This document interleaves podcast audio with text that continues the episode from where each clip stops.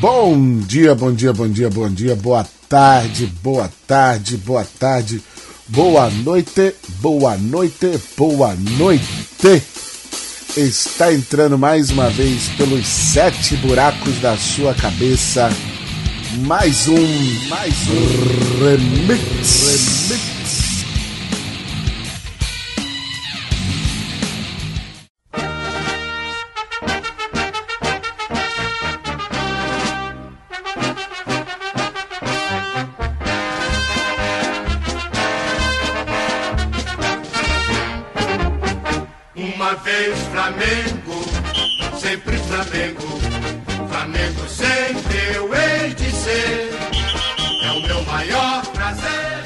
Esse aqui não é um podcast que vai falar sobre a vitória do Flamengo, mas como você já deve ter visto em algum lugar deste, deste agregador que você escuta, nós, o nosso tema hoje tem muito a ver é, com o, a vitória do Flamengo, né, a conquista dos títulos brasileiro e da Copa Libertadores da América me desculpe pelo atraso de hoje. Este podcast já tinha que estar ao ar desde as primeiras horas desta terça-feira, 26 de novembro de 2019, mas devido a problemas técnicos, principalmente de internet, você só recebeu ele no seu feed agora, tarde do dia.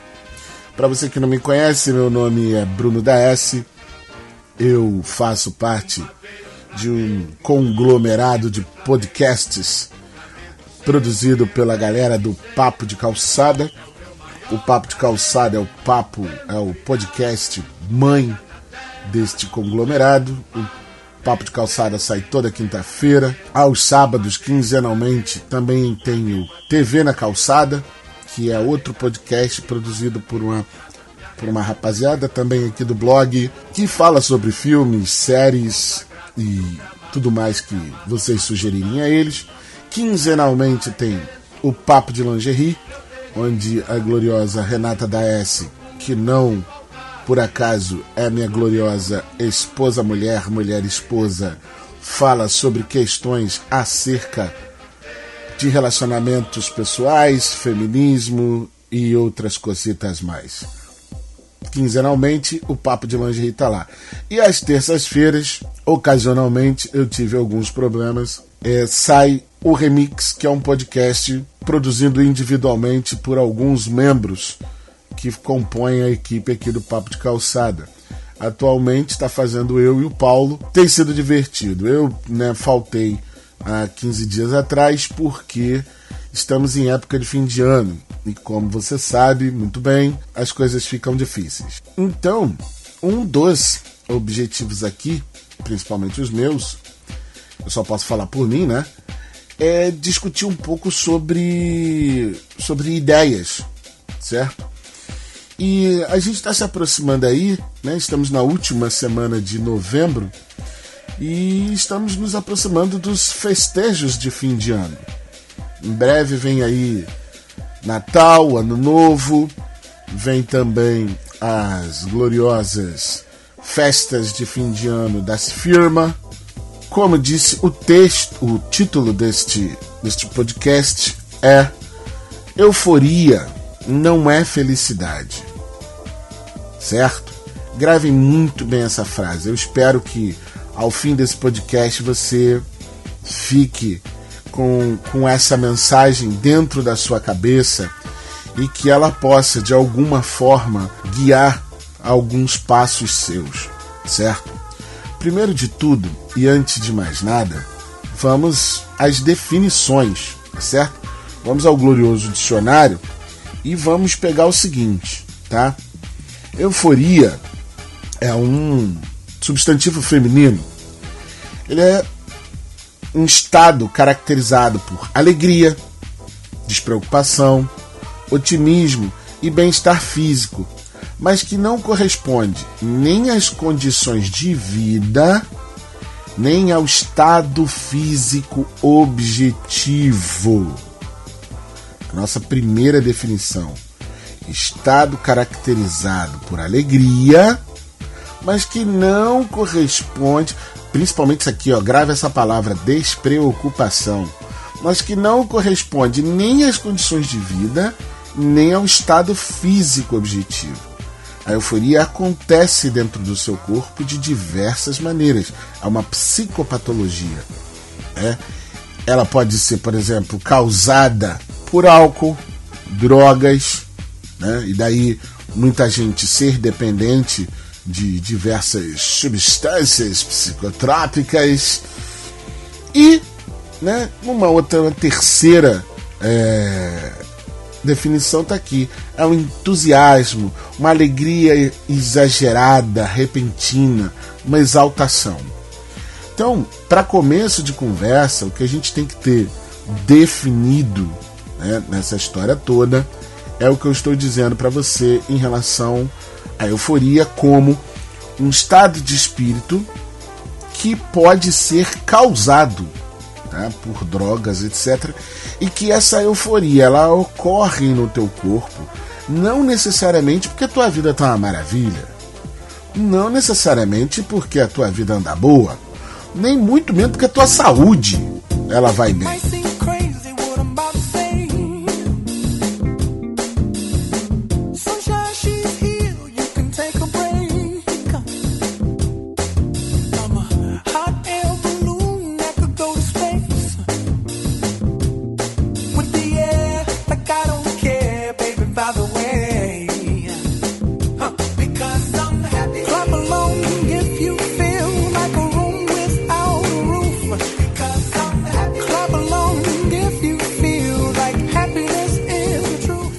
Exatamente para contrapor a euforia, vamos à definição de felicidade. A felicidade é outro substantivo feminino. É a qualidade ou estado de estar feliz. É o é estado de uma consciência plenamente satisfeita, sentir satisfação, contentamento, bem-estar, boa fortuna, sorte, bom êxito, acerto, sucesso, congratulações. Quer que eu volte? É um estado, uma qualidade, é um estado de feliz, é um estado de uma consciência plenamente satisfeita. Por isso que euforia não pode ser considerada felicidade. Pô, Bruno, mas você está dizendo isso é, só por conta dos festejos de fim de ano? Não, meus amigos, isso é algo que me perturba já há alguns anos. Alguns anos que eu percebo numa sociedade, na sociedade em que a gente vive, que me deixa um pouco perplexo. Eu tenho algumas, alguns indicativos disso, é, algumas razões para tentar explicar. Eu digo algumas razões para tentar explicar, porque, primeiro de tudo, porque é impossível explicar o que eu estou tentando dizer. A gente pode, por exemplo, pegar um, um, um, um, viés, por exemplo, da nossa cultura. Faz parte da cultura do Brasil, faz parte do estado de espírito brasileiro, sei lá, sorrir para fratura exposta. Já pensou nisso? Faz parte do estado de ânimos do brasileiro, por exemplo, quando chegar fevereiro, esquecer a porra toda e pular carnaval, como uma forma, tá? Até mesmo de se fazer um afago em si mesmo, como uma forma de esquecer as agruras que aconteceram ao longo do ano, né? Não sei se você já teve oportunidade de me escutar dizendo isso. Se não teve, aqui vai. Eu odeio carnaval. Exatamente por conta disso. Eu detesto o carnaval exatamente pelo fato de que as pessoas utilizam o carnaval como um subterfúgio para uma série de coisas. Inclusive, inclusive escamotear, disfarçar a possível infelicidade que esteja vivendo. Ah, Bruno, então você está defendendo que devemos ficar sorumbáticos, amoados, só porque a coisa não tá boa? Não. Eu, tô, eu sou sempre o cara que que quer dizer para você o seguinte: você tem que encarar as coisas do jeito que as coisas são. Você tem que ter o sentimento correto para lidar com a emoção correta, com o que o momento presencia. Você não chega no enterro e fica gargalhando igual um doente, como se fosse o coringa, quando você vê uma pessoa sendo baixada ao fundo da terra ou lacrada numa parede de concreto. No mínimo, você fica em silêncio. No mínimo, você faz uma oração. Né? No mínimo, você chora. Você se consterna. É isso o que minimamente a, a, a, situação pede. Que você mantenha um estado de espírito de seriedade, de, de, até mesmo de sobriedade. Até aquelas emoções daquelas pessoas meio doidas que falam assim: não, me enterra, eu quero ir junto com ele. Eu não sei o que. Isso também é demasiado exagerado. Precisa disso. Isso não é o que a situação pede necessariamente. Correto? Então, da mesma forma, né, vivemos num momento no nosso país que não pede essa alegria extrema. Eu sou um sujeito que analisa, eu escuto muita música, né? E eu tenho reparado ao longo do tempo que parece que o Brasil está vivendo uma grande festa há muitos anos. Sério, sério, sério. Pausa dramática. Parece que o Brasil está vivendo uma grande festa e que tudo anda bem há muito tempo. Só que a gente sabe que não está nada bem.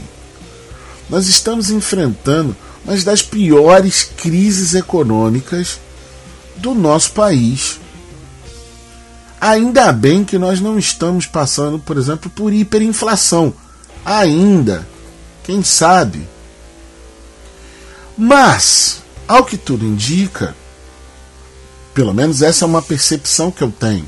Se, se você discorda, você comenta na barra de comentário aqui no, no blog, né? Papo de calçada podcast.blogspot.com ou então em alguma rede social e você diz assim: Bruno da S é um idiota, só fala merda. E me mostra por que, que eu estou falando merda. Agora, por exemplo, quando se você pegar boa parte das músicas que fazem um grande sucesso nesse país, essas músicas lidam essencialmente com essa alegria que nunca acaba, esse é, constante estado de bebedeira, por assim dizer. Vamos embora. Beber, cair, levantar. Vamos embora.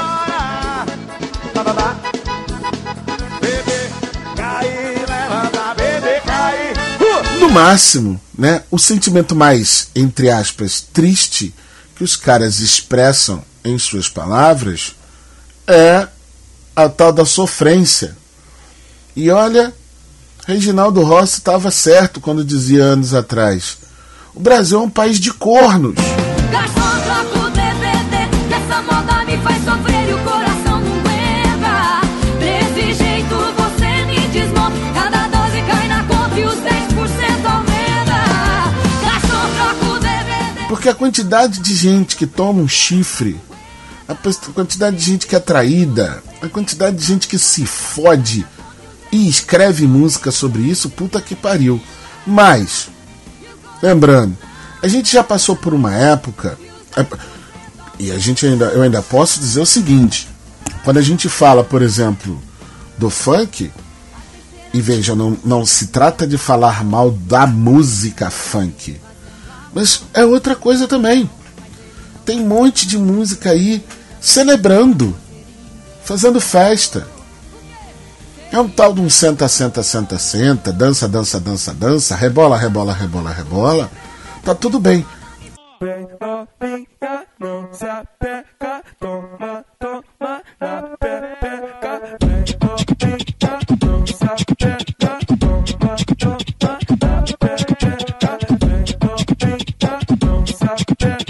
Você mais uma vez vai me dizer, porra, Bruno, mas você queria que o quê? O funk falasse sobre o quê? Bicho, vamos ser sinceros, o funk passa por diversas. O funk sendo uma música de gente é, é, é, é pobre, de morro, uma música de majoritariamente de gente negra, gente preta, que sofreu pra caramba, sempre o funk expressou o sentimento desses caras. Veja, eu não estou reclamando das letras do funk. Eu também reclamei das letras do sertanejo. O que eu estou reclamando é desse permanente estado de euforia. Eu me lembro, eu me lembro de uma música do Wesley Safadão. Agora está aí de camarote, eu bebendo gela, tomando siroque, curtindo na balada, só dando um virote e você de bobeira sem ninguém na geladeira. Agora está aí de camarote. Você fica aí me olhando no camarote, né, bebendo serva, siroque, uma porra. Eu demorei um tempão até saber o que, que era siroque. Até descobri que siroque era uma vodka, nossa, passou uma cara. Por conta disso, sabe? Um dos vieses que eu, que eu costumo né, prestar muita atenção eu disse isso, infelizmente eu não deixei nada registrado sobre isso. Eu me lembro quando a bola ia começar a. Porque vamos, vamos melhorar, vou dizer assim. Isso não sou eu que estou inventando, isso não são dados da universidade, tirei do cu, não, tá bom? Isso aí, se você colocar lá no, no Google, coloca lá variação do PIB anual, tá? Aparece uma porrada de coisas e a gente vê no Brasil, tá certo? Uma escalada do crescimento do PIB. Para você que não sabe, né? O, o, o que é PIB é PIB é PIB é produto interno bruto, ou seja, é a soma de todas as riquezas, de tudo aquilo que o Brasil produz.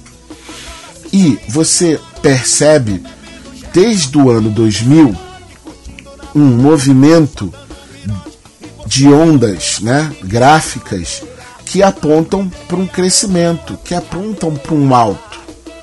Desde, por exemplo, no ano 2000, o Brasil cresceu, o Brasil produziu um superávit, vamos dizer assim, de 4,3% de tudo o que produzia, chegando ao recorde, a marca histórica de 7,5% em 2010. Bem, para você que chegou na Terra, para você que é um jovem adolescente, que não sabe muita coisa, ou que não se atém aos fatos, vamos parar para pensar que 2000 e 2001 ainda estávamos dentro do governo Fernando Henrique Cardoso. É, 2000, né, 2001 ocorre, e aí em 2002 acontece a eleição e o presidente Lula é eleito. Né? Ele começa a governar em 2003. em 2003, o crescimento do PIB é bem pequeno, tá? é 1,1. Mas já em 2004 você tem um puta salto que vai de 1,1 para 5,7, cai em 2005 para 3,2, mas aí sobe de 3,2 para 4% em 2006, 6,1 em 2007, recua em 2008 para 5,2, mas lembrando, bem importante, em 2008 ocorreu uma crise econômica mundial que devastou, por exemplo, a economia dos Estados Unidos. A, a, a crise, inclusive, nasce lá, então derrubou muito o mercado.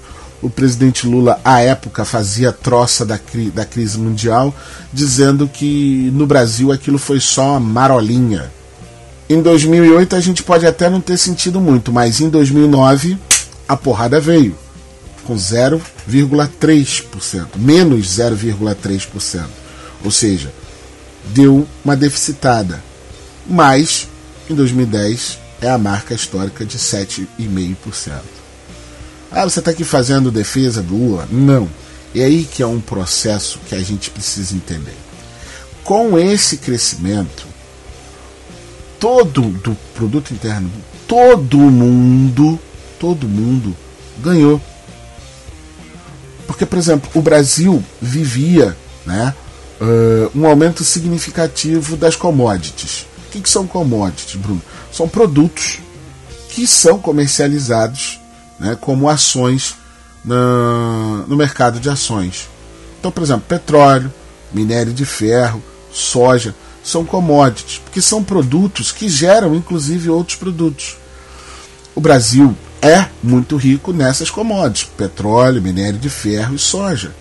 Isso tudo injetou muito dinheiro na economia brasileira e principalmente por conta né, da compra que a China fazia desses produtos né, é, aqui no Brasil. A partir desse dinheiro que entrava no Brasil, a economia, né, o, o plano econômico que existia no governo, era de investir, estimular a galera a consumir. Então, o, o governo concedeu muita isenção fiscal para que se comprasse carro, para se, se comprasse eletrodoméstico, geladeira, freezer, fogão. Houve um aumento de consumo. Vamos pensar, você que sempre teve esse ou aquele problema é, econômico, vamos dizer assim, na sua vida, você sabe o bem que faz, você começa a perceber que trabalha, trabalha, trabalha, trabalhando igual um desgraçado, mas você consegue comprar suas coisinhas, fazer suas coisinhas e você vê a sua vida mudar. Isso faz você querer comemorar as coisas.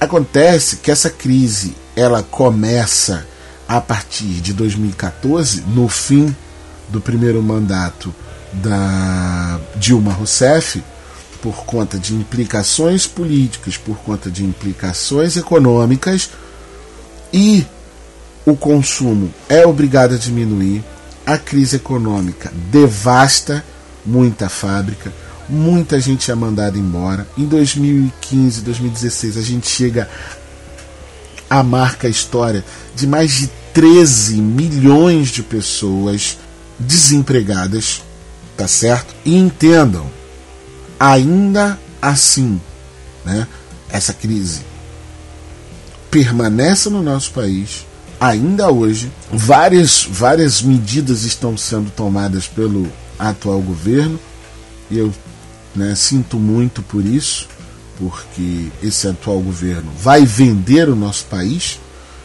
mas isso é papo para um outro dia.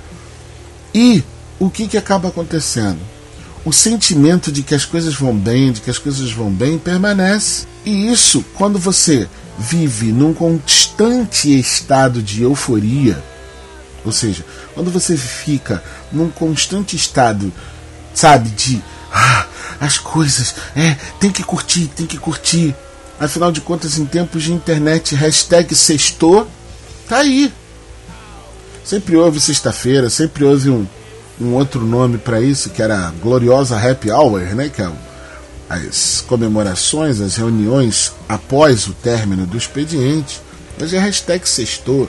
A gente continua nesse processo de achar que tudo anda bem, de achar que ou que tudo anda bem ou que tudo vai ficar bem. Chega de tentar dissimular e disfarçar e esconder o que não dá mais pra ocultar. E eu não quero mais calar, já que o brilho desse olhar foi traidor e entregou o que você tentou conter, o que você não quis desabafar. E aí, meus amigos, esse sentimento de que tudo está bem, tudo está bem, ele vai se espraiando. Hoje, por exemplo, a gente tem uma onda de consumo muito grande de celulares e, por conseguinte, de cada vez mais pessoas conectadas a redes sociais. E quando a gente está nas redes sociais, a gente entra em contato com um negócio que é a vida perfeita. Instagram, Facebook, Twitter. No Twitter nem tanto, vai, mas ainda assim, no Twitter as pessoas tendem a ser engraçadinhos, né? Mas entenda, o próprio fato de você postar alguma coisa, por exemplo, aquela mania que as pessoas têm de tirar foto do prato de comida que estão para comer, que ainda não estão comendo, né? Postam a foto, a foto do prato de comida que vão comer. Isso é um jeito de editar a vida. É um jeito de dizer, olha, tá aqui, olha essa comida. Você editou a vida, você já está excluindo. Por exemplo, supondo que você tirou foto de um glorioso jantar, que você está num restaurante bom, pagando por um prato caro, então você mostra para as pessoas: olha, estou nesse restaurante comendo esse prato caro do chefe tal. Pum! Todo mundo, ó, oh, que legal. E no dia que tu come feijão, arroz e disco voador? Eu vejo pouca gente postando. Tem uns engraçados que postam, eu acho isso maneiro. Mas tem gente que não posta, não, irmão. E por que, que não posta? Porque isso é importante para esse sentimento de euforia, de felicidade o tempo todo. Cara, sentir-se feliz é muito importante, mas tão importante quanto sentir-se feliz. Mas a gente também tem que saber fazer contato com as frustrações, sabe? Com os sentimentos que às vezes obrigam a gente abaixar a cabeça, abaixar a bola, tá? Todos os sentimentos que nós temos, eles têm uma função, né? E ficar preso exclusivamente à felicidade, mais cara, você fica parecendo um doido que está sempre eufórico com tudo. E como a gente, como eu falei lá no início, a euforia, ela ela não é natural, ela é causada ela pode ser uma psicopatologia. A felicidade não, a felicidade está em. Vamos, colo vamos colocar dessa forma. A felicidade está, por exemplo, em você hoje não passar fome e poder comer feijão, arroz e ovo frito. Amanhã é outra história. Talvez você não tenha esse feijão, arroz e ovo frito. Mas quem sabe? Esse estado de coisas no Brasil por conta desse conjunto de coisas, né, já tem gente chamando de positividade tóxica. Você tem que ficar mentalizando o tempo todo, vibrar em coisas boas, vibrar em, em alegria, em sentimentos bons, em, sabe, frases de, de, de, de efeito, pererê parará. Cara, só que a gente não vive feliz o tempo todo. Não dá para ser feliz o tempo todo, por N motivos. Por diversas razões. Vamos pensar com o tio aqui? É legal ser feliz, tá legal esbanjar felicidade, mas é muito importante que a gente esbanje felicidade nos momentos que é para esbanjar. A gente não pode ficar em busca da felicidade o tempo todo tampouco a gente deva procurar a felicidade mascarando ela com euforia. Ah, vou catar uma festa aí, fim de semana tem um, um, um, uma festa muito boa, tem open bar. Pronto. Tá posta a desgraça. Porque afinal de contas a gente viu lá no início que a euforia também é causada pelo uso e abuso de álcool. Quem nunca? E isso também é outra parada muito importante. Por conta de uma série de fatores econômicos, uma série de bebidas no nosso país barateou muito seu preço. A gente conseguiu ter acesso a bebidas boas e caras, que antes não existiam aqui, mas passou-se a importar porque existia um público que era consumidor disso. Esse é um papo para frente, essa uma certa classe média ostentação.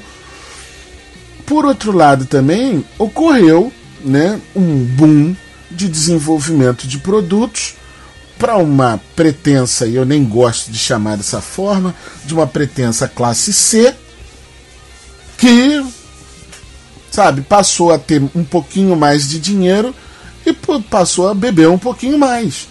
Então, alguns, alguns produtos ficaram um pouquinho mais baratos os corotes da vida, né? Os bujãozinhos de cachaça, uma série de cervejas hoje cujo latão é, não custa dois reais, então você compra um latão, um pack de latão aí com 24 reais, compra dois por um galo, né? 50 reais.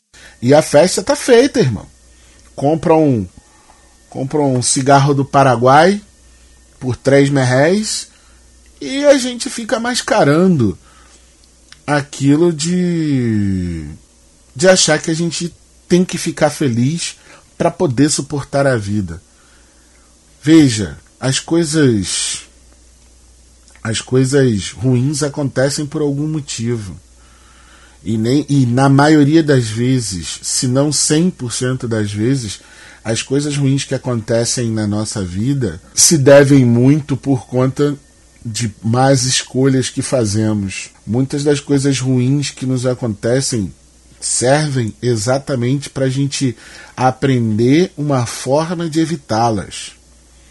Certas coisas de ruim que acontecem com a gente servem exatamente para a gente ver que a vida não é um mar de rosas. A gente tem que estar tá sempre preparado para as coisas ruins, comemorar nos motivos pelos motivos corretos, comemorar nos momentos corretos e estar pronto para os momentos ruins, porque eles hão de vir.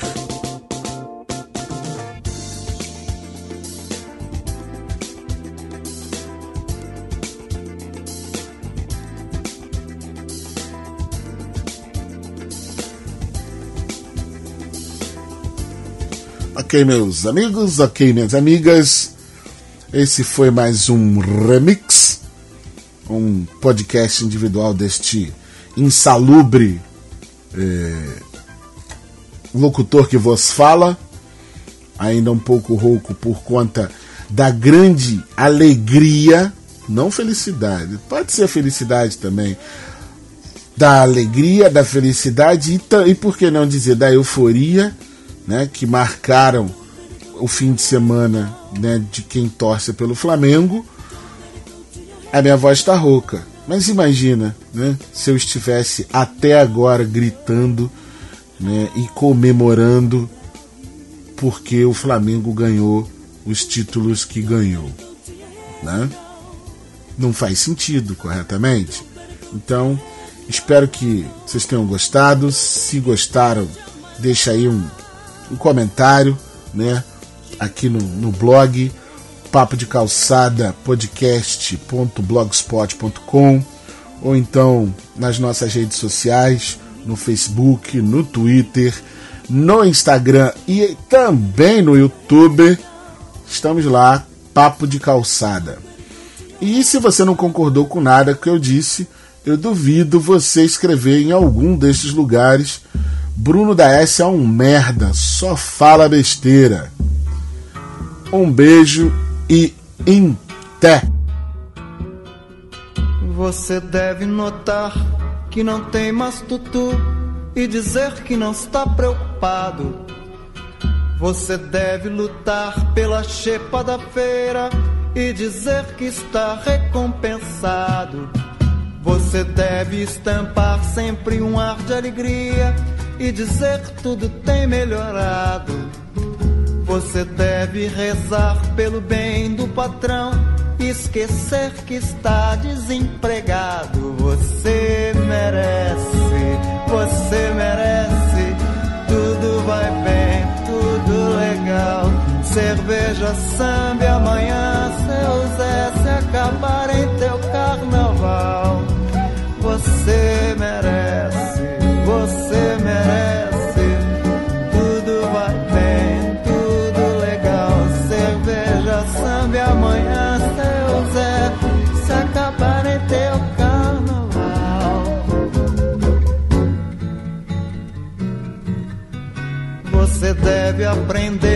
baixar a cabeça e dizer sempre muito obrigado. São palavras que ainda te deixam dizer, por ser homem bem disciplinado. Deve, pois, só fazer pelo bem da nação tudo aquilo que for ordenado.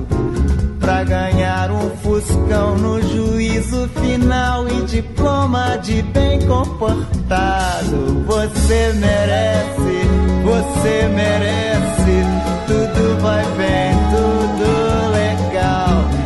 veja samba amanhã